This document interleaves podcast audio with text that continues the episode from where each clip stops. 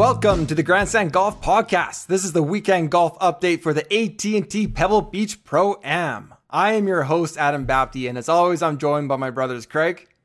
Bonjour. Oh, bonjour, and Kevin. Uh. Happy Valentine's Day, everyone. Oh, oh that's the take you, I should have gone for. same to you. Well, thanks everybody for listening. Please make sure to rate and review our podcast. We got a great review from earlier in the week. Kevin, do you want to share that one? Yeah, we we missed this on the show last week, so we want to get it right off the top. Chris Taylor, um, we wanted to give you a shout out. He left us a nice review. I really enjoy listening to the three brothers talk about golf with so much enthusiasm and knowledge. If you love golf and enjoy DFS, this is the podcast for you. From top picks to sleeper picks, the guys have given me some great tips along the way enthusiasm good, and knowledge. Uh, yeah, I don't I know. know. I don't know if he's listening to different people than I'm listening to I think every the week. Three of us together bring some enthusiasm, enthusiasm, some knowledge, and then together it's an equal of one. Yeah. We yeah, also yeah. have uh, we have an interesting one about the top picks and sleeper picks this week, so stay tuned for that. Oh, there we go. I'm gonna go. I got a quick note here, guys. A, a, a special three stars to our three wives who are letting us record this pod on not only Valentine's Day night, but a long weekend Sunday night for all of us here in Canada. Mm-hmm. So special three what, stars. Is this what the wives. kids do these days? Something like this? Uh, they're they're corny. They're making corny uh, hand hearts up to the. no, the coolest one I listening. saw is uh, you know how you can get like the shot tracer app for your phone. So did you guys see this where people will hit one golf ball with like oh, a big yeah. cut and then another golf ball with the big draw, draw the draw the heart? That's pretty I good. that one. That's pretty classic. good Valentine's Day. I would yeah, need a full yeah. bucket to get that draw. And also like and also like the, the low key flex. that's, that's, a, a yeah. yeah. that's a flex for sure. It is. Okay, yeah. Craig, we had the AT&T Pebble, Pebble Beach Pro Am. Do you want to give us a tournament recap? Yep. So real quick, uh, you know, the week kind of got flipped on its head when DJ pulled out. Uh, Patrick Cantlay became the favorite. Uh, showed why in round one. He came out hot. Uh, shot off opening round 62, tied the course record. Unfortunately, it looked like he may have used all his magic up in that round because he really just faded away after that. Uh, Jordan Spieth took control, 54 hole leader. Um, unfortunately, he also seemed to fade away on Sunday, just like he did the week before. Yeah. Daniel Berger, though, this morning came out, made a eagle on his second hole, birdie on his next hole. He really started to take control of the tournament. Although Nate Lashley looked like he might have yeah. something to say about it, came in on the 16th hole. Uh, all of a sudden, he had a little bit of trouble with his putter. Uh, could not get up and down. Could not get up and down and a bogey or the double bogey. Up and down, and making, down or up and down and down. And down. Yeah. so ended up making tripled. Ejected himself from the conversation. Maverick McNealy was the only one left in the way, uh, and he actually gave it a pretty good run. Uh, almost made eagle on the last one. Yeah. Wouldn't have mattered anyways because Daniel Berger came home, rolled in his eagle putt on 18 yeah. uh, to win by two.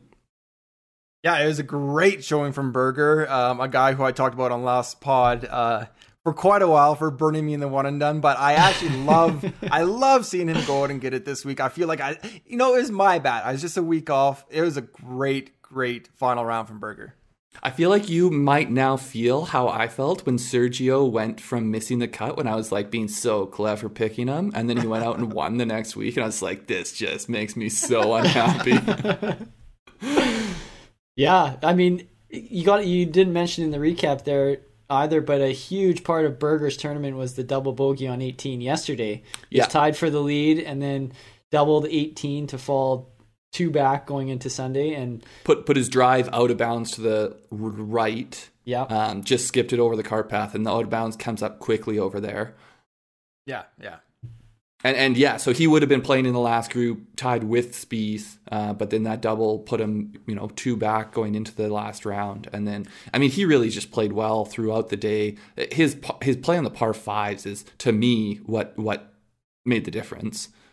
The other thing too, if we're I'm going to switch gears a little bit though, talking about the guys that were in the lead in your recap here, Craig, and and breaks. Maverick McNealy on Saturday with his kind of ruling. If you're watching coverage, mm-hmm. he was on the par three, and I think it was embedded, and then he picked it up, had a drop. He was going to address it, and then it kind of wiggled back into his um in, like where it was embedded, and then he had to take a penalty, and then that was his only bogey of the round. I know it's hard in retrospect to look at that, but that stroke could have made a difference down the stretch.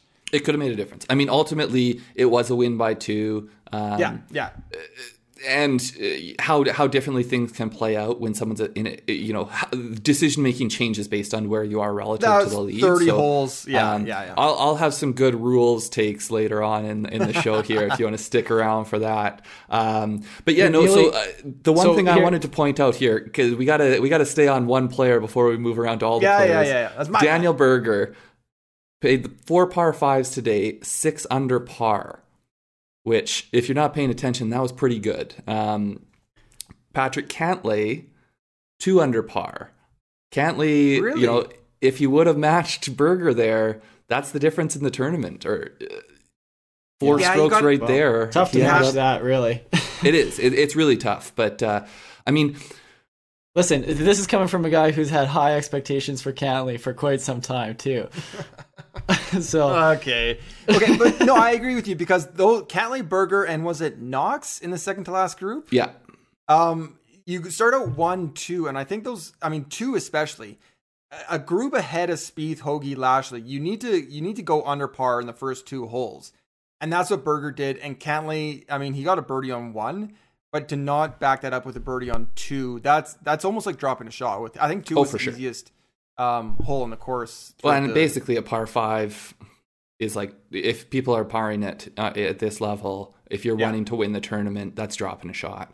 Um, Yeah. But to me, you know, there's a lot of talk right now about does driving accuracy matter? And you look at that second hole, and Cantlay went in the fairway bunker. He went from that fairway bunker into the other bunker short. Um, like like seventy yards short, right? Not not yeah, yeah, yeah, yeah. 70 yards short, which is just a brutal little bunker to be in. But like him missing the fairway there had huge consequences for that hole and then subsequently for the round. And so, Yeah. I, I mean, I, I think I'm probably not as firm in my opinions as I, I may have seemed last week just because I really like to argue. But, uh, um, I, I think that there is still a lot to be said for the difference between putting yourself in position A in the fairway and it's just like the cascading effect of this um, versus you know being in a fairway bunker, being in a rough, being in the Yeah. rough. Yeah, I, I agree with you, Craig. And, you know, I think there's a lot we can kind of unpack with Pebble, but let's save that for, I think you have a Pebble segment coming up. I do. Uh, yeah, there'll be other other par fives and, and drives on. Man, you guys make- are teasing everything right Yeah. now. So, eh, eh, let, well, let's keep talking about the leaderboard. Um, we haven't really talked about Lashley yet. yeah. Yeah. So I, I wanted to just mention Lash- Lashley to me today looked like he was just in complete control for you know almost the entire round. He I- I totally only had agree. One totally agree, blemish yeah. on the card, and unfortunately, it was just as Craig said, a complete ejection, which you kind of have to feel for the guy. I mean. He just got himself in a bad spot with that hole location, and you're putting on the side slope. And Yeah. I mean, listen, we've all been there. It's it's just a terrible feeling when you're going back and forth. But um, you know, he had held it together for so long, and he was right there, and that just ugh, it was it I- was gut wrenching. As hate- someone who had like was not backing Lashley in any way for solely for like my selfish um, DFS purposes. Um, he was like annoyingly holding it together and like annoying, Yeah. like even when he would like Yeah. sort of make a little bit of a slip up, like he he went in the green side bunker, um, no problem, got up and down. Um, and then it was just it all seemed to happen at once on that hole.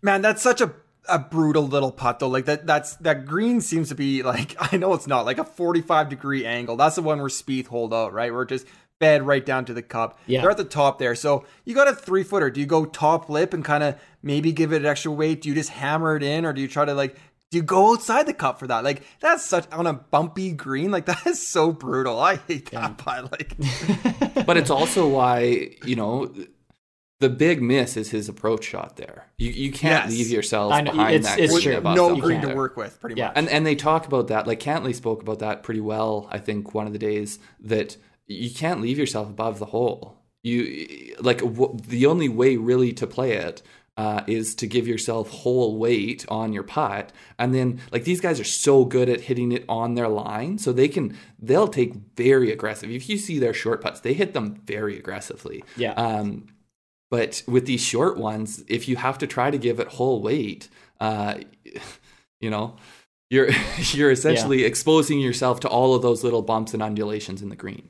Yeah, it, it's it's interesting when you start to watch a little closer. You recognize that you know a 15 foot putt that is straight up the hill versus a six foot putt that's you know coming either from above the hole or on a side slope. You know, you'd much rather have the longer putt that's Mhm. going uphill. You know, you can Which be aggressive with that.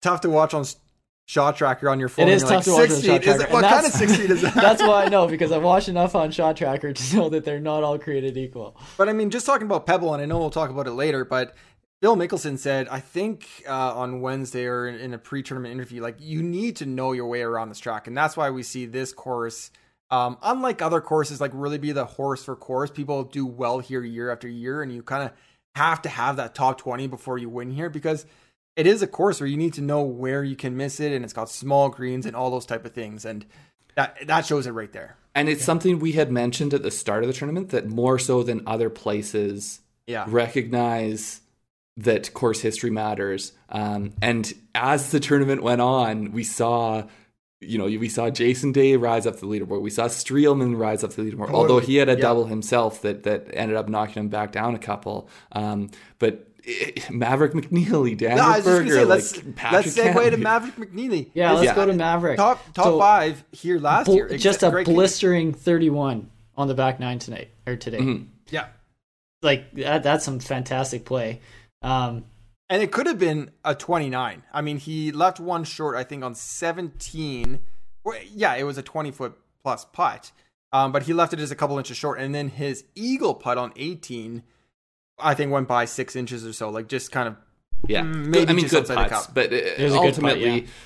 I mean, the guy just has a really good feel for this place. Uh, I'm sure Yeah. everyone has heard it by now, but he grew up right there. Um, if uh, I, I forget who it was that tweeted this, but if you want a good a good check your first world first world problems, check your privilege. He wasn't allowed to play Pebble until his 16th birthday. Like, oh man, like what a rough life. yeah. yeah. Um, but I was very impressed from with him. Yeah, me too. He really didn't. I mean, it was kind of he was at the stage where you knew he probably wasn't gonna go low enough to actually catch the leader. So just why not just go for it and uh, you know throw caution to the wind a little bit. And um, he, he just made some great swings coming down the stretch.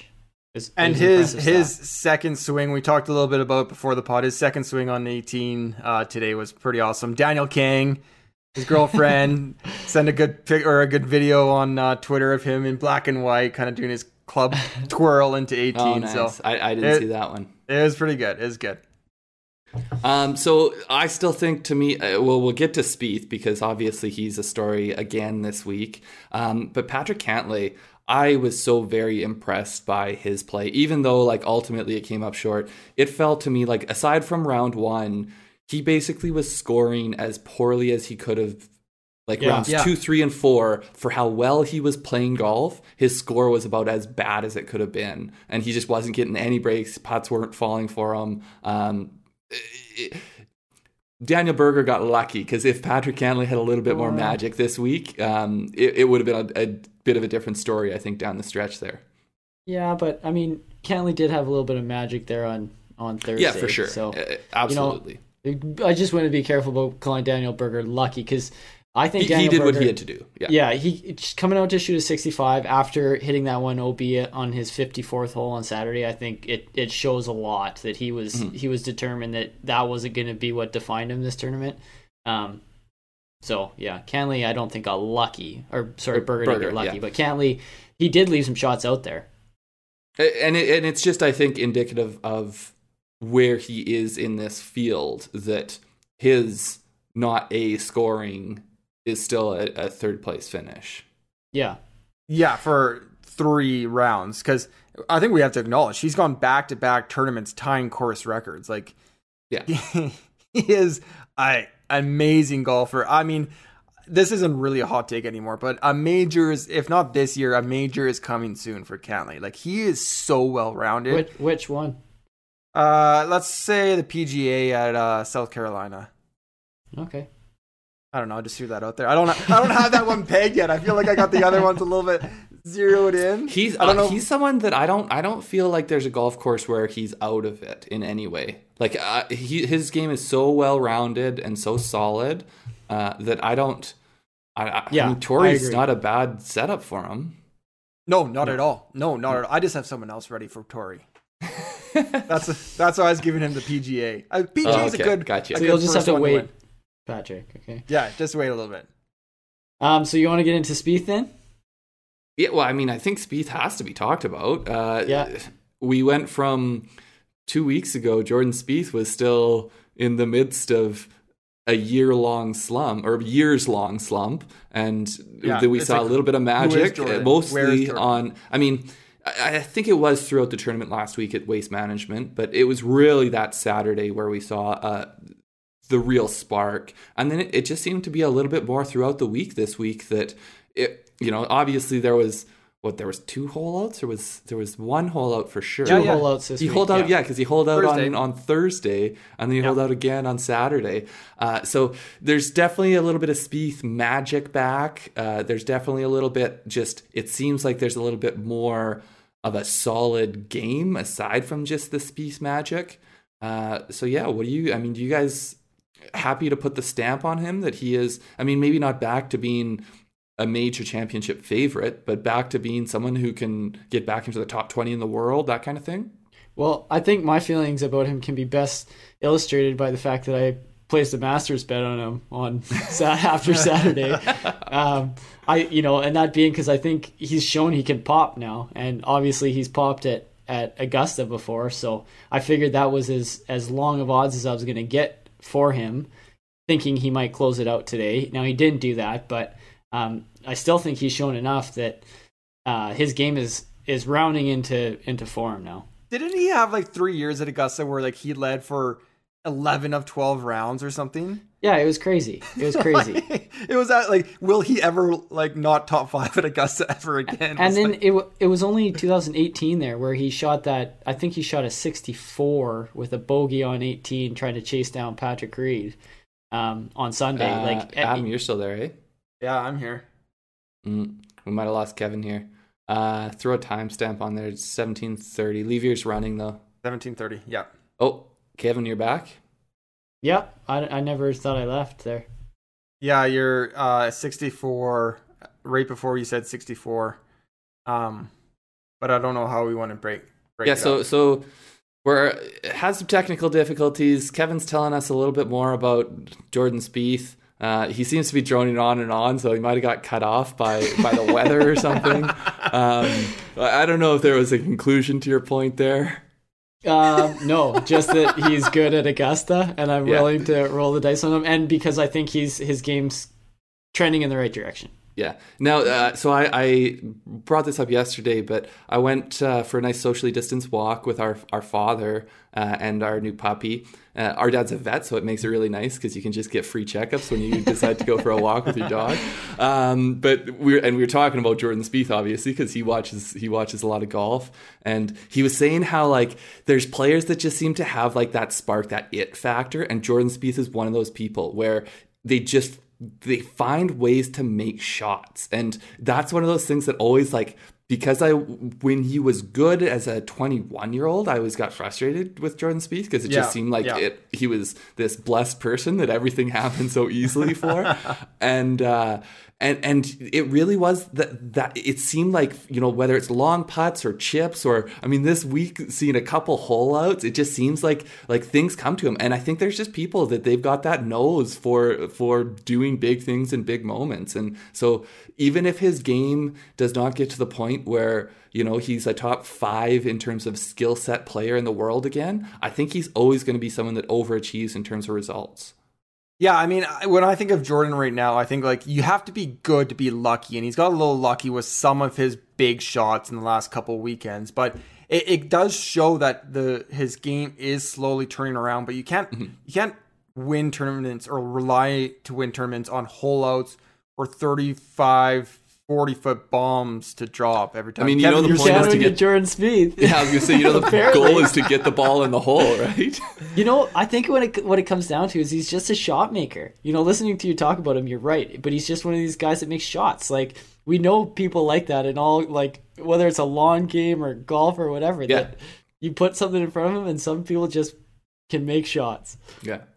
I Yeah, like I to think guess I'm one of them, actually, but uh, yeah, I thought, I thought you were going to use me as an example there. I'm not sure why you didn't bring me up as. Um, anyone so- else on the leaderboard that we want to talk so about? just real quick before we move on from that, uh, I don't know if you caught this on the broadcast today, but they were talking about his shot on 16 there on Saturday. His shot that Yeah. he made, he holed out. Apparently, it was a mud ball too. So not only would he I he, did hear that.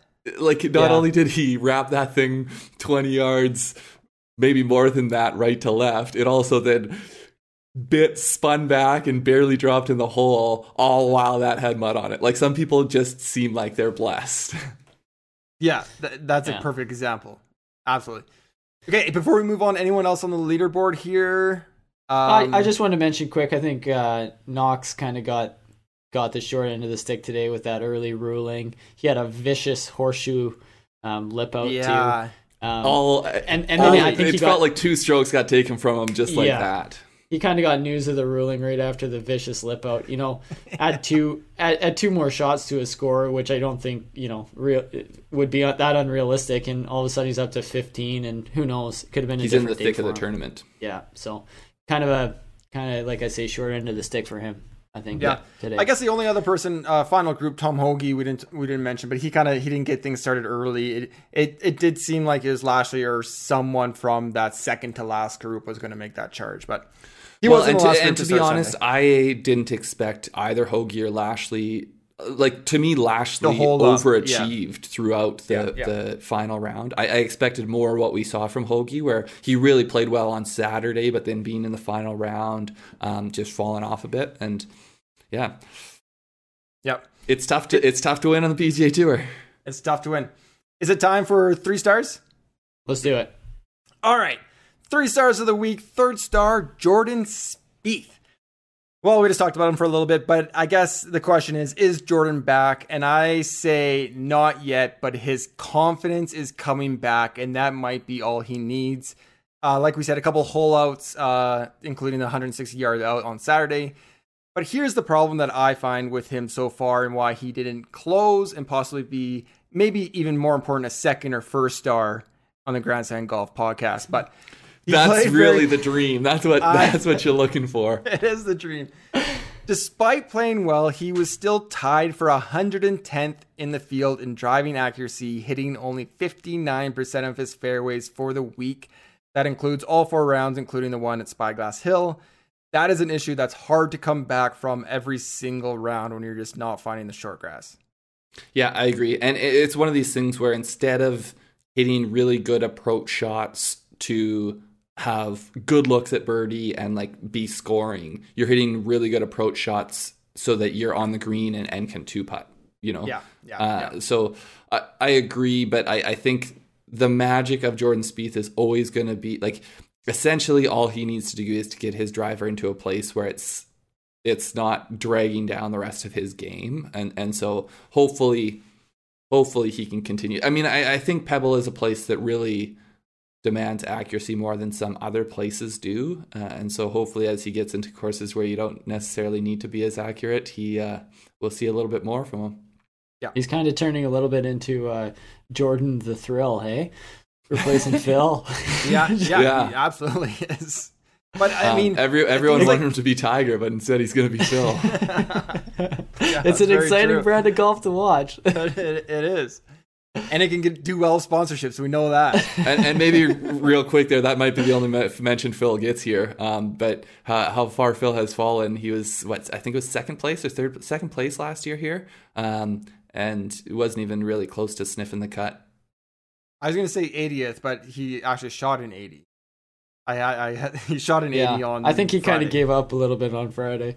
Yeah, I- I one, think one of the more too. entertaining give ups when he uh, put a few in the water on 18 and And yeah. you're When the you're- feature group, or you're Yeah, you're the part of feature group, so people get to watch the whole thing. Yeah, I also loved that uh, uh, Colt Knost, who I think is just killing it as an on course reporter. Uh, I don't know if you guys have noticed him much, but uh, there's a few times he was just referencing that he, he's ready to to f- fuel up the jet and go wheels up and get out of here. And you just know that like Phil's already making his plan for the rest of his day, the rest of his week. Yeah. He's Oh, he's yeah. mentally checked out. Yeah, absolutely.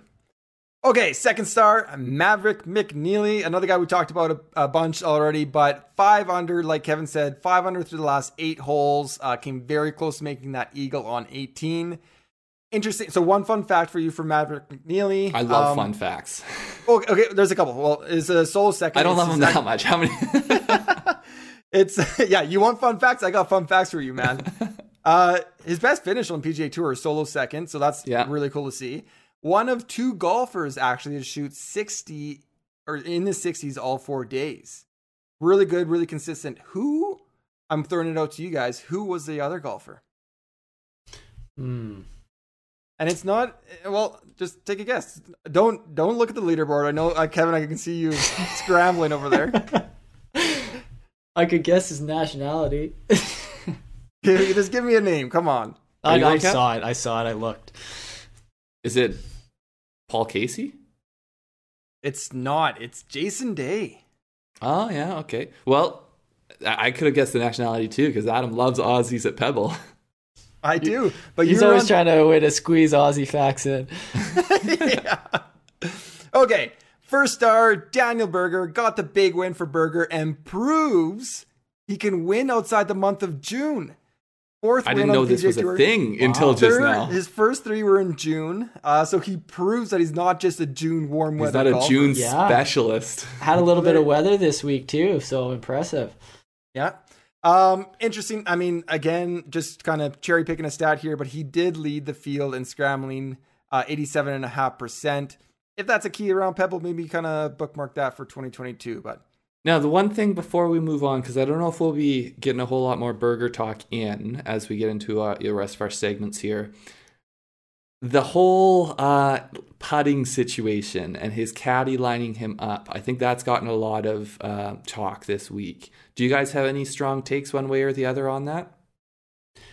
I wouldn't say I have a strong take. I think it's a little over the top. Again, you know, I'm more I'm more one of these guys like see ball, hit ball.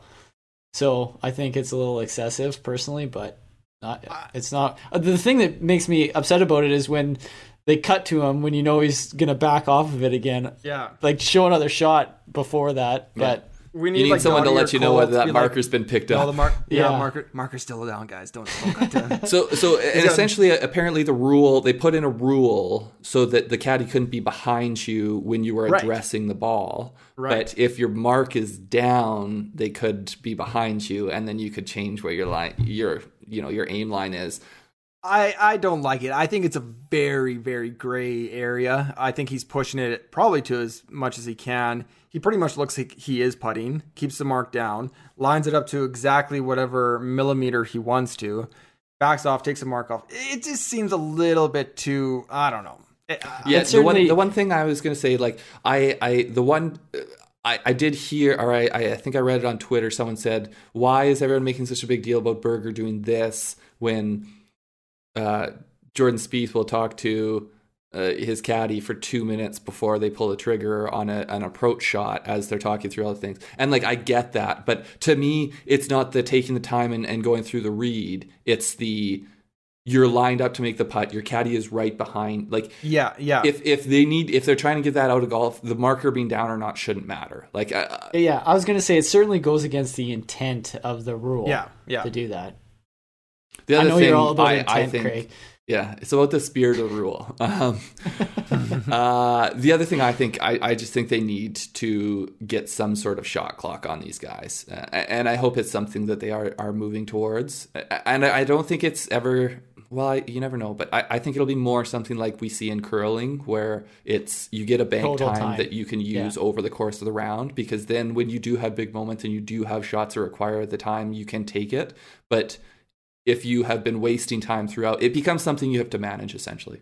So Yeah. this uh, this is at least our second curling reference on the pod, proving once again that we're Canadian. Was it the same reference or was this a different reference? Th- this episode or this or this No, podcast? just dur- since we've been doing the pod, I know we've had a few curling references. no, it's the exact sure. same. And you know what? This is my three star segment, and Su- Craig's Sunday soapbox is just kind of he jumped on the soapbox, and I feel like it's Speaking of the right time. curling, I don't know if you guys remember the Olympics, but they had mixed doubles. That's what they should do for the Olympics for golf. Is a little bit of mixed doubles competition. Yeah, well, that's a whole nother conversation. Some mixed tournaments would be fantastic. Yeah, we need that. That that's a great point. You can have the Sunday soapbox. Okay, great. Yeah, Five minutes on finally mixed redemption. Put that No, bookmark that one and put it on the Sunday soapbox. Yeah. Moving on to our DFS pick segment. Uh, we have our picks that go up on Twitter every Wednesday. Our winner, sleeper, fade, top Canadian, and one and done. Looking at highlights here, no winners. We got a couple top tens. Craig got Patrick Cantlay. I went with Cameron Tringale. Hey, come on, guys. You got to let me point out the main highlight of the week here. Go for it. Go for it. The main highlight of the week is that you guys have proven that your pick of winner and your pick of fade, they finished exactly the same for both of you. Craig picked a T3 to win and a T3 to fade. Cantlay and Spieth. Adam picked Cameron Tringale to win and Jason Day to fade. T7th. Me, Not on the other that, hand, my we- fade. And honestly, if I were you, Adam, I, significantly- prob- I probably would have flipped those two. I probably would have picked Jason Day to win, and I would have faded Cameron Tringale. But that's just me. Hey man, I'm a contrarian. I, I I zig when other people zag. But we also pick those guys for a one and done. So Yeah. not just winner, but one and done as well. Um, our fades, I actually had the best fade of the week with a seventh out of Jason Day. Second best with Paul Casey, Kevin with a T5, and the I worst thought he'd be jet fade- lagged. the worst fade was Jordan Spieth at T3. So if sometimes if you want to build a DFS lineup, look at our fades because we like to get as close, like we say, we like to get as close to the sun as possible. But sometimes It's, it it's not us. it's not really clear either if the best fade is the T3 because he didn't win or if it's the T7. Either way, I'm in the middle, so it's it's fine. Well, and we're fading. You're we're looking up to the top of the, the uh, odds board. Um, Oh, yeah. to for our fades. So chance. I mean, I'm if you if you're gonna fly that high, you're you're gonna get knocked around a bit. We're not going to fade Um, Phil or um, John Daly out there. I could have faded John Daly, but I, I chose not to. one one nice point: three sleepers through the cut. So that's always good. Yeah, yeah, Hu- Hubbard let me down a little bit. Um, he, he he I think he got off to a hot start with a 65 or something. So You clearly didn't that. watch the show yesterday because I can tell you about Hubbard letting us all down. Uh, I was going to say, I think Craig has some thoughts his- on Hubbard. so uh, I had a what would have been a winning showdown uh, lineup. It still was a very nice, um, a, a nice cash, but Mark Hubbard was on it. He ended up plus one on Saturday, but he was minus five on the back nine and to start, to proceeded, start, minus five. Yeah. proceeded to go uh, Six over four four straight or no two bogeys, a double, two bogeys. Uh, it was just it was just a mess. Um, I'm sure he was trying his hardest though. I wonder don't if he know. brought I- out his new, like, I was what going to it say I called? need to claw see if he was doing the snail? snail snail putting at any point. I Uh, no, it was also. I mean, it was the toughest part of the golf course. Wind conditions were just starting to pick up on the worst they were all week. But yeah, that one that one let me down a bit. You guys nailed the top Canadian with Nick Taylor. He came in, I think there's only four Canadians, but he got a 39th after his Defending win champ. last year. Yeah, defending champ. And one and done update. Uh, Kevin went Francesco Molinari, 59th, 17 grand. I went a little bit out there with Cameron Tringale, T7, 228 grand. And Craig using Patrick Cantlay, a T3. I think it pays off, 460 grand. So Craig chips away at his deficit a little bit, moves up to 2.1 million. Kevin's at 2.2 million, and I'm at 2.8 million. You, you can say it paid off, but after Thursday, I was already writing the speech I was going to give as I took over the lead of the one and done. so it's it's not quite it's not quite paying off, but uh, This is what always happens when you have a high finish. I, you know, Adam and I had this a couple weeks ago at the Sony, didn't we? I had Berger up there for a, a f- fifth or seventh or something like that, and Adam had another close call. Then you got Si Woo, and it's, you know, you got all high and high and mighty. But I'm still riding my Si Woo, man. I don't know. Less don't than a million, less than a million that. separating top to bottom. Yeah, but now you use Cantlay, man. Has Kevin used? Yeah, Kevin used Cantlay Yeah, early in of the course. season. Of course, I use Cantlay. Remember? Oh, I remember. I remember that podcast. Well, let's not get into it. Of don't course. wanna And as soon as I saw that Craig played Cantlay, I was like, "Oh, Cantlay's probably gonna win now." Cantlay's Hey, just man, out to get me. I know. Cantlay and Berger, me and you, man, we know, and Sergio. I guess we'll throw them into that pool. Okay, I'm, I'm a good burger fan. What are you talking about? Okay, go on. Good bets, bad bets, red bets, green bets. Greg, do you have any of those? Did you go green? Did you go red? Did you have a bad beat? I mean, we talked about. No, I, I had a little good bit. week. I, um, I mean, not not a great week. I, I just missed, and it, it was one of these ones where with our picks, I mean, we killed it in terms of our sleepers this week, and with our picks and how many six of six and five of six lineups I had through, it should have. It was one of those ones that could have been a really good week. I ended up Yeah, yeah. making money, and it's two weeks in a row making money. But uh, yeah, just one I, I, I felt like would have been a little bit better. Kevin, how was the uh, outright market, the top ten, top twenties, and in tournament betting for you? Well, I didn't do any in tournament this week. Um, yeah, it, it's all pre-tournament stuff. I chose four guys to back for top twenty: Molinari, who was my one and done, uh, Hubbard, Norlander, and Homa. Um, they were all looking good at one point. They- They, all got yeah, off to no good kidding. starts. Yeah. Um, Molinari faded. He- did you guys see that top he hit? Yeah, I feel like we kind of brushed over Mullen. Are we going to bring him up later in the show? Let me just check our. Notes. I don't think so. He was looking really good. He was uh, one of Super solid through two rounds. into Yeah. Saturday. I thought it was going to like. I forget exactly where he sat at halfway, but He was he was looking like- minus five. At I thought he'd be through. somewhere around Jason Day, Paul Yeah. Casey at the end of the week. yeah, me, Me, too. yeah, me too. Me too. He went and the then he other comes way. out Saturday morning and tops Actually, a shot. You know what? I'm pretty sure something happened. I think his Oh, he had a ruling. Yeah, yeah. Um, So what happened there? I, I, don't still know. don't know what it was, but he had a, after the fact. I think he was penalized two strokes. The only rumor I saw on Twitter was actually going back to Berger that his caddy lined up behind him. I think on an approach shot. Oh, really?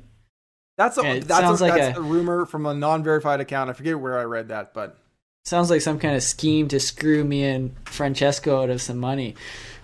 I Yeah. think it was mostly to get you. take it up with the PGA. probably. anyways, anyway, so uh, yeah, Molin- Molinari went the wrong way starting Saturday.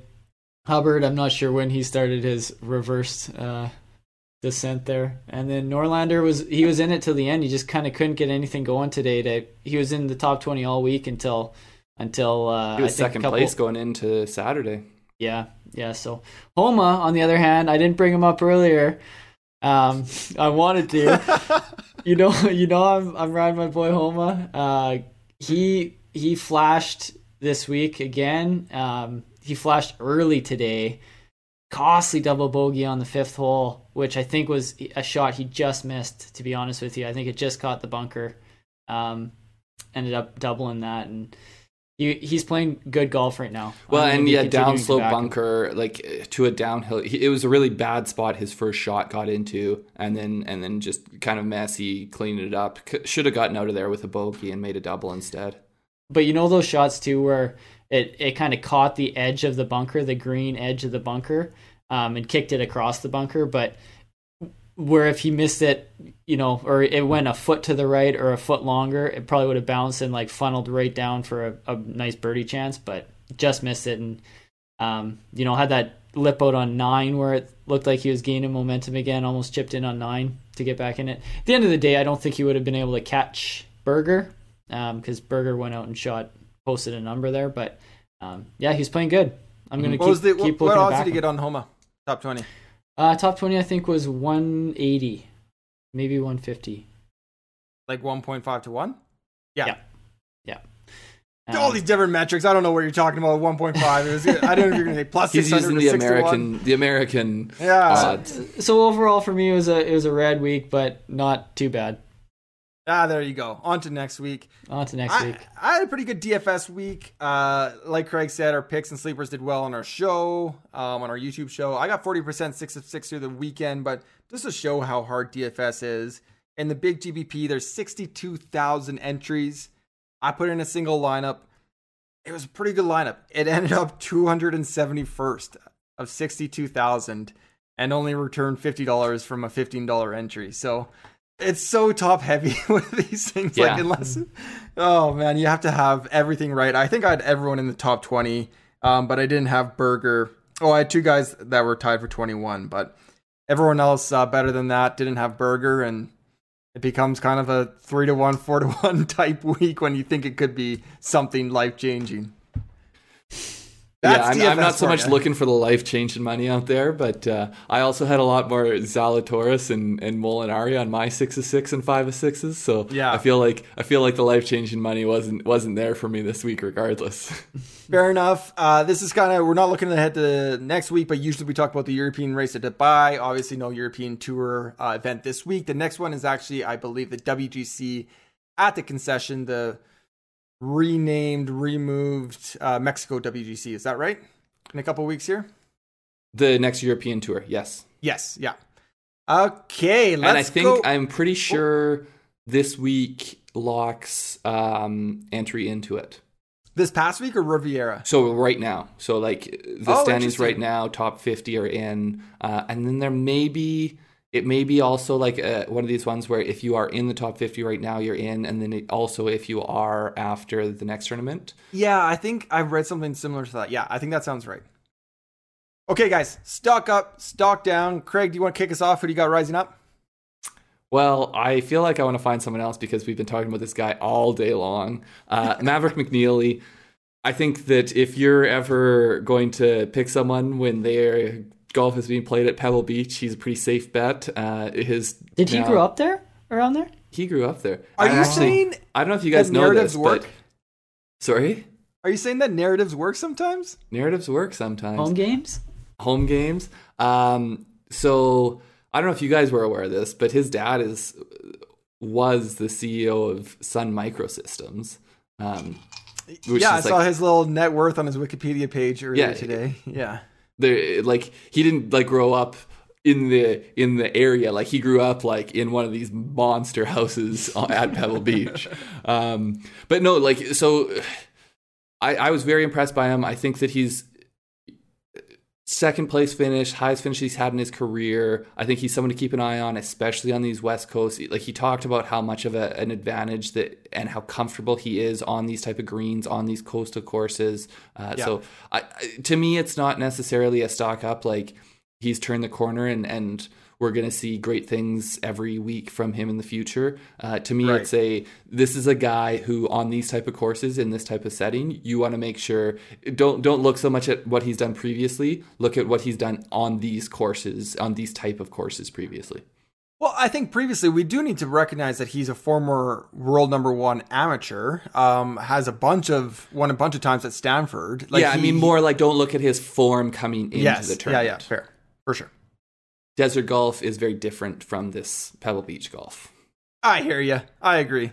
Okay, who do you got moving down? Unless Kevin has a another take on McNealy. Nope. Succinct. um, so moving down, this is one that I don't like to have him moving down because I like him. I'm a fan of him. Harold Varner. Uh, and this is again, I'm gonna give you some specific situations. I played Harold Varner in Bermuda. And he was great after the first day, and the second day the wind picked up, and he Yeah. just ejected from the tournament and missed the cut A little bit the same thing happened here this week. Uh, the first day he played well. I want to say he was, you know, maybe 69 ish, 69, 68, somewhere around there in pretty good shape. Uh, but then second day, wind picked up.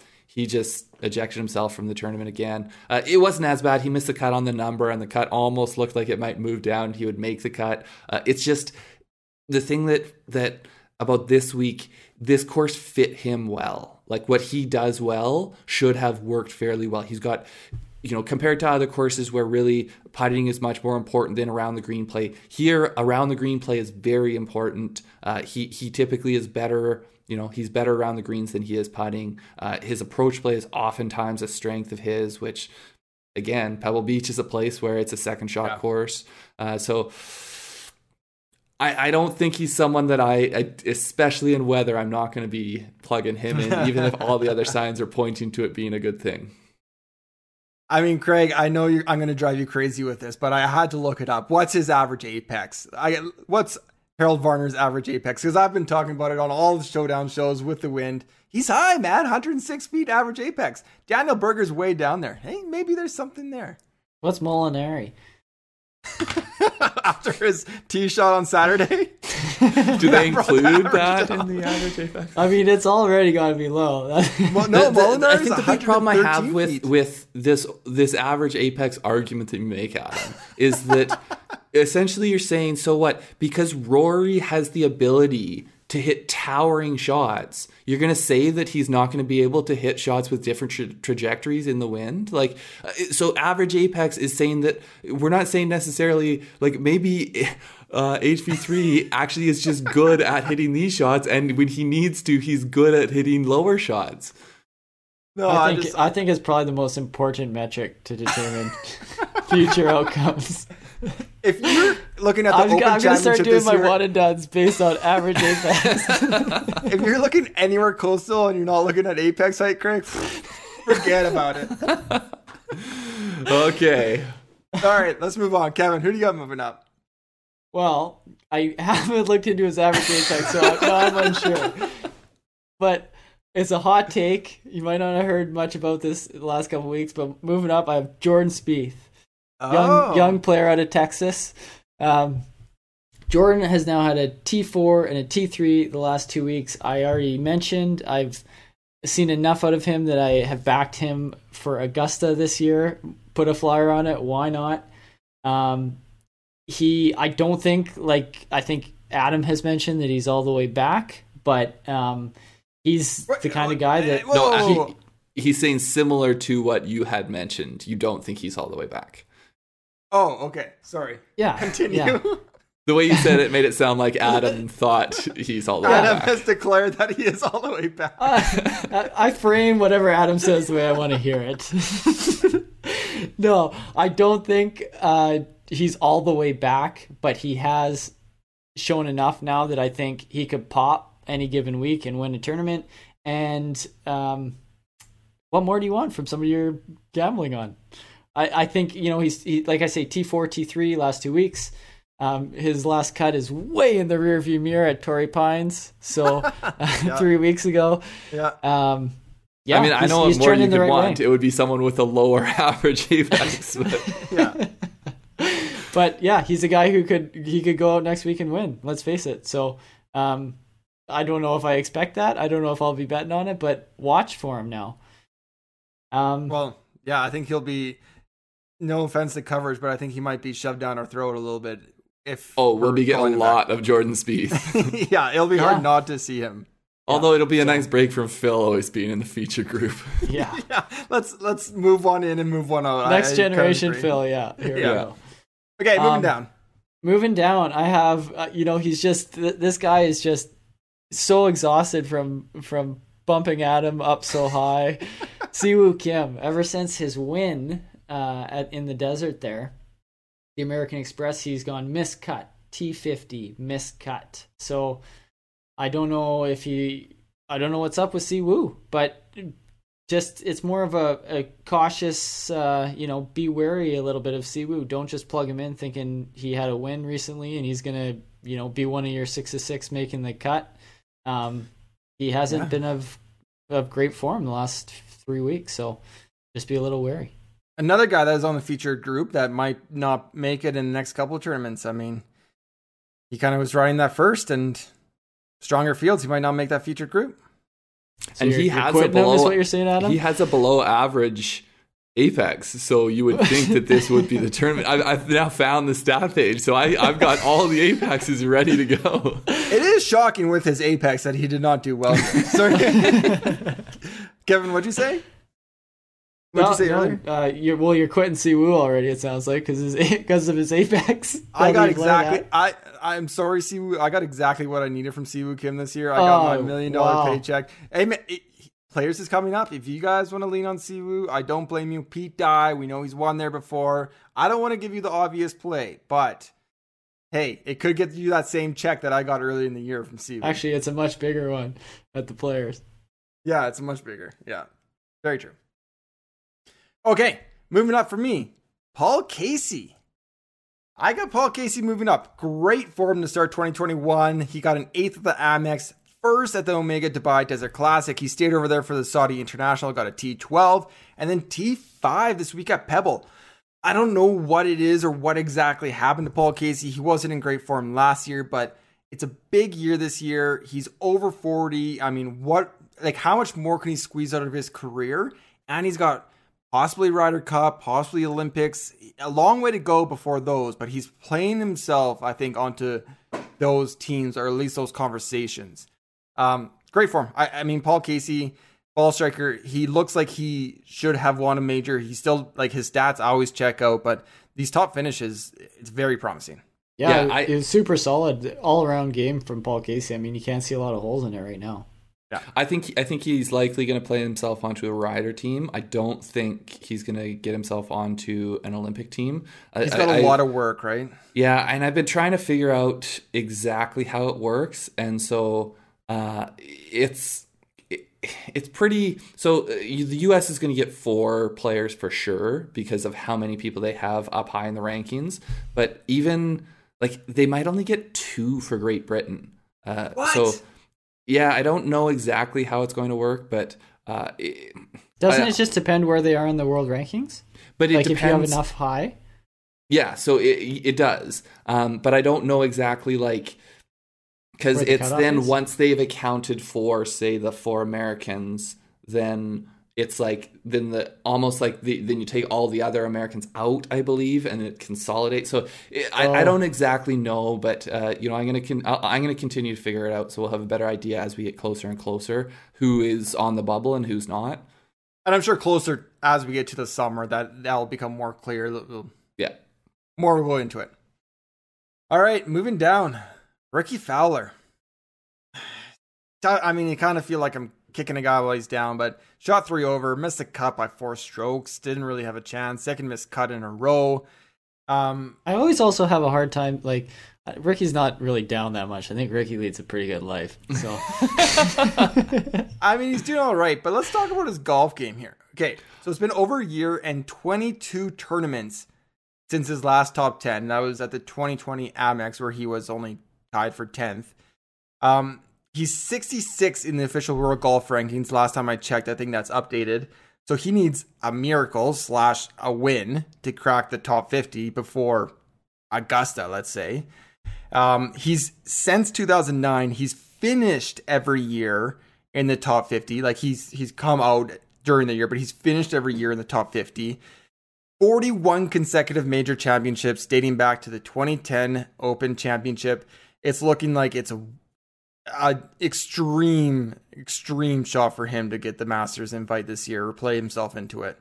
And just to be clear, he's uh he's T sixty six with Dylan Frittelli there. Yeah, the and and I think he either has just lost uh decent placings or he's about to. Um, but I, I don't think he's moving up anytime soon. I, I, I don't think, see many ties in the official world golf rankings. T sixty six. Yeah, you got to be down to like the fourth or at least yeah. the third decimal point to be tied. Um, I, I, I was trying to tell you going in that Rickie he kind of presents downsides without a whole lot of upsides right now as a play. Uh, you know, from a from a fantasy golf point of view. Yeah, uh, yeah. And I'm just shocked how he ended up in your lineups because I've just looked up his average apex here, and he's tenth. He's like one of the highest apexes in the in the sport. You know what? I don't know if I crunched all that before we got to the wind. I thought, you know what, Rickie, just get to the weekend and we'll figure things out. I didn't do my due diligence. So yeah. that's on me. At least I didn't outright pick him in one of our pick shows. I just kind of yeah, mentioned I, I whispered in. it in on yeah. Wednesday, yeah. And a little sprinkle, exactly. Yeah, I think so. To me, the thing that made I mean, the, Rickie when he was at his best, he did a lot of things well. But the thing that made him special was his putting, and we just haven't seen that putting uh, for a while. So yeah, whatever it's going to take for him to find that magic again, or or maybe that was just unsustainable as it was. Uh, but I, I, think until until we see that, we're not going to see sort of a special special golf out of Rickie Fowler. Completely agree. Did you guys see him in the all blue on Thursday at Pebble? I didn't. I, I liked it. I saw a photo and a tweet that's like Rickie's not having a good day, but you know the the person at Puma that said him that is having a great gender reveal party right now. yeah. I thought that was pretty good. That is pretty good. That was my highlight for Rickie this week. Okay, let's move on to our Sunday soapbox. Craig, do you want to kick it off with your good, bad, and ugly? Yeah, so my good, bad, and the ugly this week. Uh, it's a bit of a mishmash of just things I want to talk about. Um, so, first off, the good. I don't know if you guys saw this, but the tee box that they set up on number 10 today, I thought was awesome. So, if you haven't seen this, go Yeah. check out. There's good photos online. But essentially, they it normally or, or recently has played 475 or, or like a longer par four hole, uh, and they took it and they moved it to this this alternate tee box that is has not been used in years. And it made it so that it was one of these holes that it could be driven but really it was it was out of reach of anyone who wasn't Will Gordon. And and hmm. like really made like brought interesting decisions into play for players. They had a 250 yard carry probably uh, to get it onto the fairway, or they could go like much more conservatively to the left and and get leave themselves a longer approach. But to me, this is the type of thing instead of just continuing to hey we don't like driver wedge golf so we'll just move tee boxes further and further back like move Yeah. it up and Yeah. make it so that it's an interesting do you want to have a full club in do you want to try to hit it up there as close as you can you know the risk reward gets really interesting i just thought i thought it was great um great decision by whoever it is that was setting up the course Yeah, So- I agree. Sorry, go ahead, Kevin.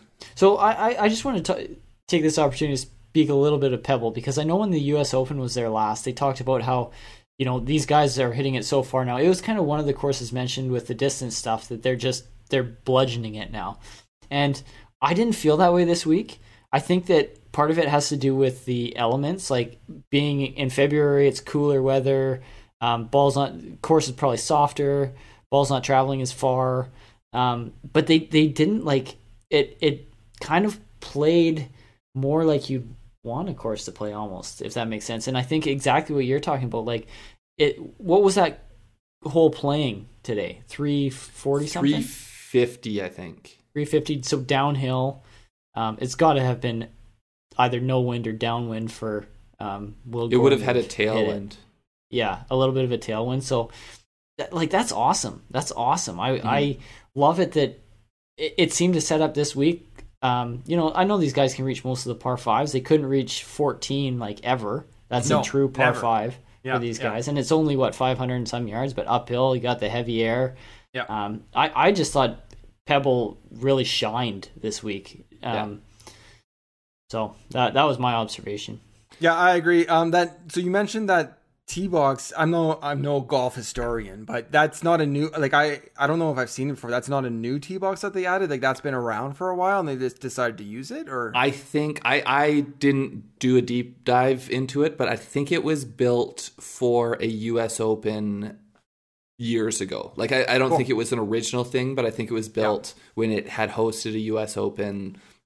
And, and I'd have to pull up the And- pull up the info here, but like you said, Um, great shots. It looks like they're hanging over the beach with all the dogs and people on the on the beach there. It was really cool. I agree. Um, now, what was not so cool, and this is the bad.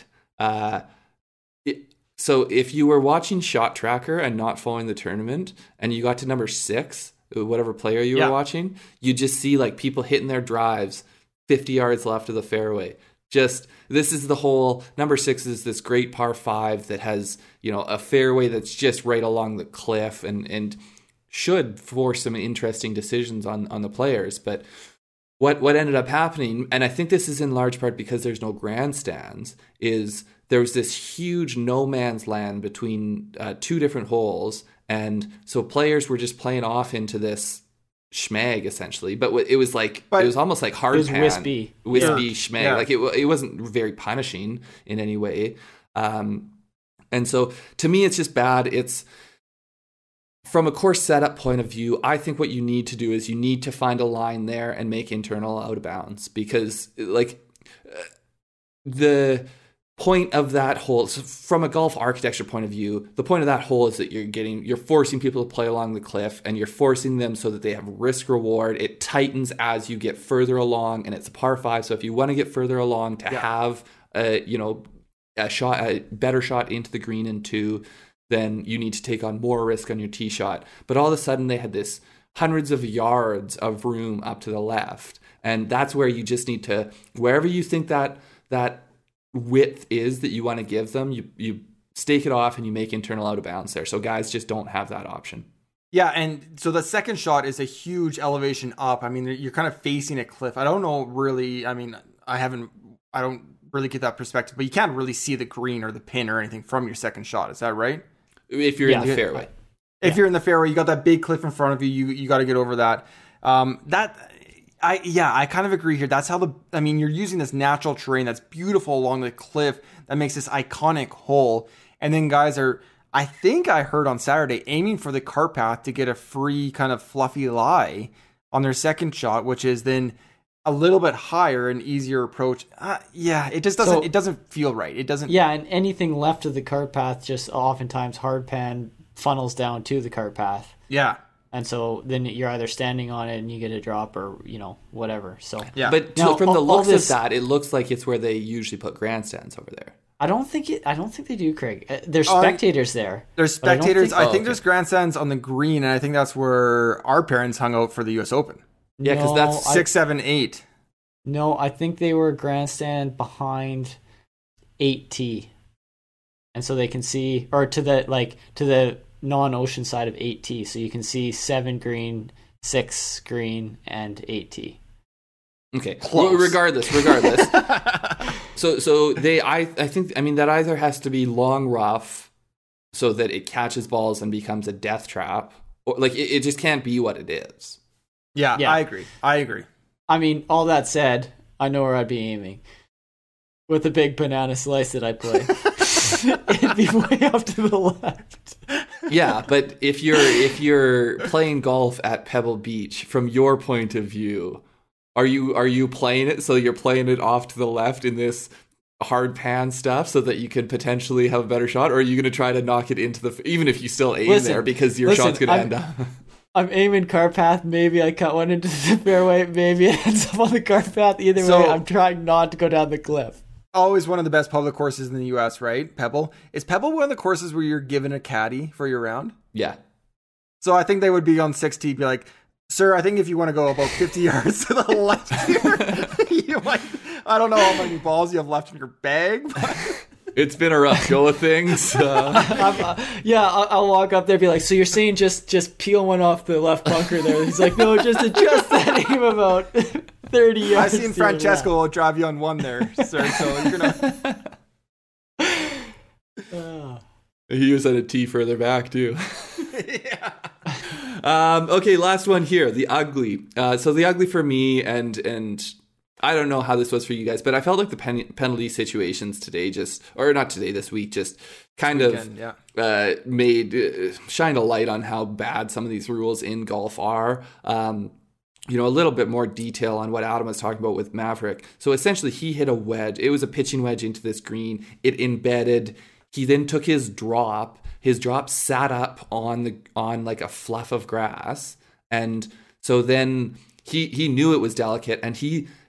uh, I'm sure you guys saw the replay. He barely, barely grazed the grass, and it fell into where his ball had been embedded because he had to drop it close to there. Uh, so for that to be a penalty is just absolutely absurd to me. Like I, I understand, I, I totally get within the rules the way the rules are. I totally get that that's a penalty, but that to me is then there's a problem with the rules. If that is going to like the, he didn't do anything egregious there, and and I guess it's the the difficult thing is it's hard to separate that from when guys are mashing down the grass to give themselves a better lie. But the, there needs to be a way of of finding a better solution to that. Um, similar situation with the uh, the Russell Knox one today, Yeah, um, yeah. where he he was in the fairway.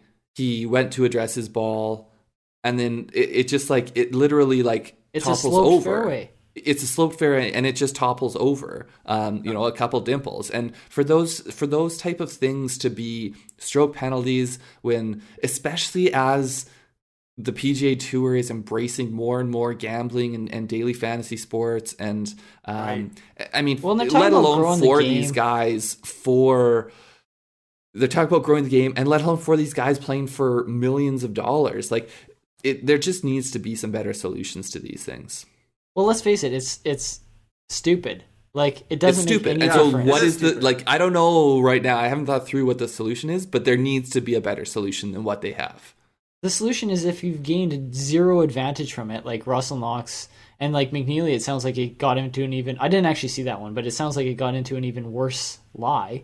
Mm-hmm. Like you've clearly gained nothing from this. Why would yeah. you be charged a stroke for that? Like it's common sense. Yeah. Like I, I think of people like tuning into golf for the first time, be like, yeah, that's stupid. I, am just gonna keep surfing yeah, here. Well, and like, no, that's exactly it. Yeah. The McNealy one to me makes it even more so.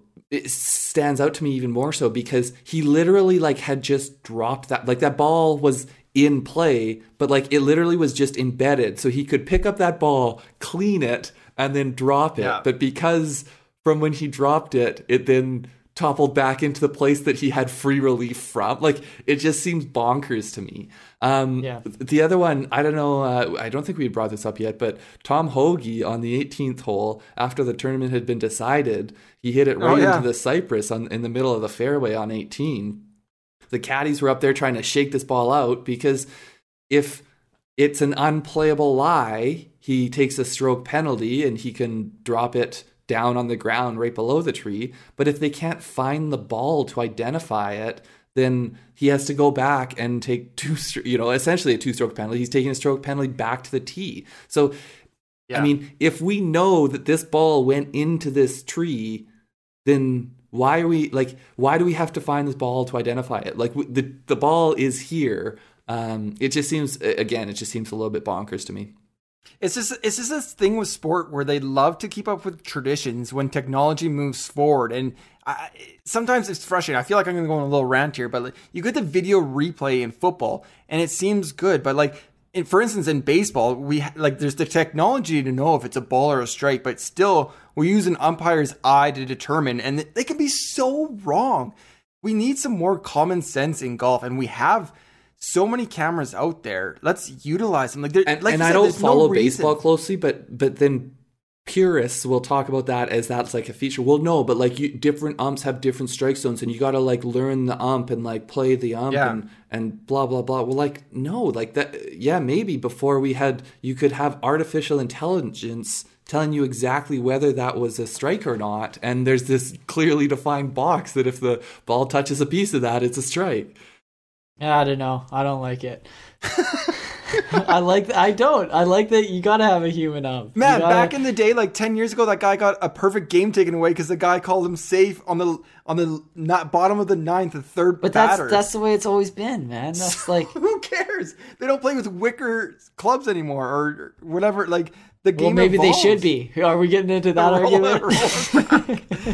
oh, I don't know. Like there's not a wicker. way to it's hickory. Hickory. but the thing is, so like baseball is now like baseball was once far and away the dominant sport, and it's not anymore.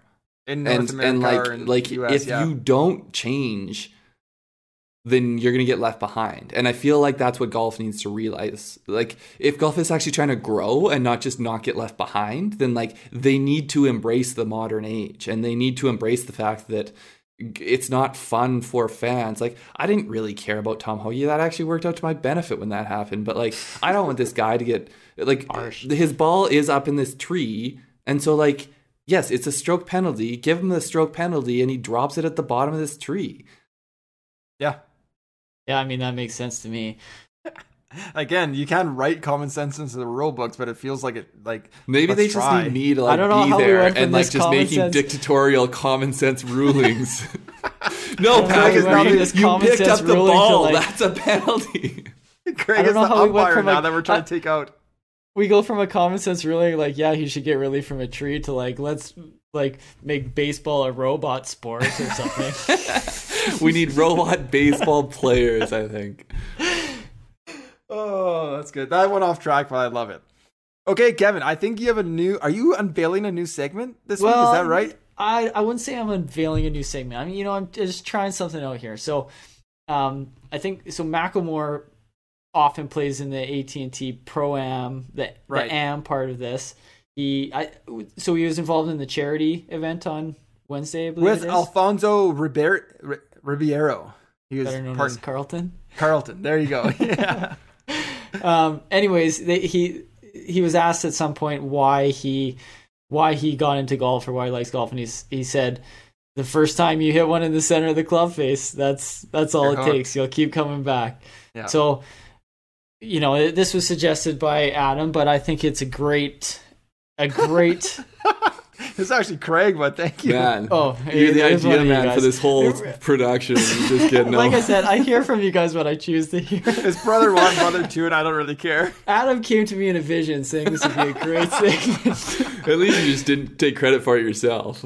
Uh, so this is the yeah. I was, I was trying to pass on some credit here. This is the center of the club face moment for me, and and this could be anything. This might be me just like you know just nailing a craft with my daughter one weekend. It, it might be that simple, Can't wait or it that might be golf related. A lot of the time, it's going to be golf related. So today, the center of the club face moment for me, it just makes you want to like. It makes you want to get out and play golf. It makes you want to try that. Um, McNealy on 18, his second shot, just Yeah, yeah. after a perfect drive, he rips a three iron in there and just gives the most, the biggest saucy club twirl you've ever seen. Yeah. Yeah. Walking after it, loved There's it. an exclamation mark on the club Every twirl. every golfer out there is like, oh yeah, oh that's the one. Injected to my veins. just hook it to my veins. And like in a moment where he needed an eagle to have a chance, like Yeah. that was a bold drive. He took on the most aggressive line, and then he yeah. hit exactly the shot he, just, wanted in. Like it was perfect. It, he Yeah. striped it, and it was exactly where he needed. To, he needed it a little right of the hole, not dangerous, just a perfect shot, and he knew it. And he And from where it, it. hit, it actually could have. That Coulda thing, I mean, if you looked at at Homa's just a little bit earlier, uh, if it took a similar bounce in line, it would have actually like um, uh, Mavericks could have just as easily gone right up next to the hole. Yeah, it could have. So, Yeah. and he he just missed his putt. But regardless, you know, most twirl. guys who are most Mhm. eh, most anybody who's hooked on golfing has had that moment where they're like, oh yeah, they they just do exactly what they're trying. That was it. Pure. That was it this week. So, you know, center of the club face, the good.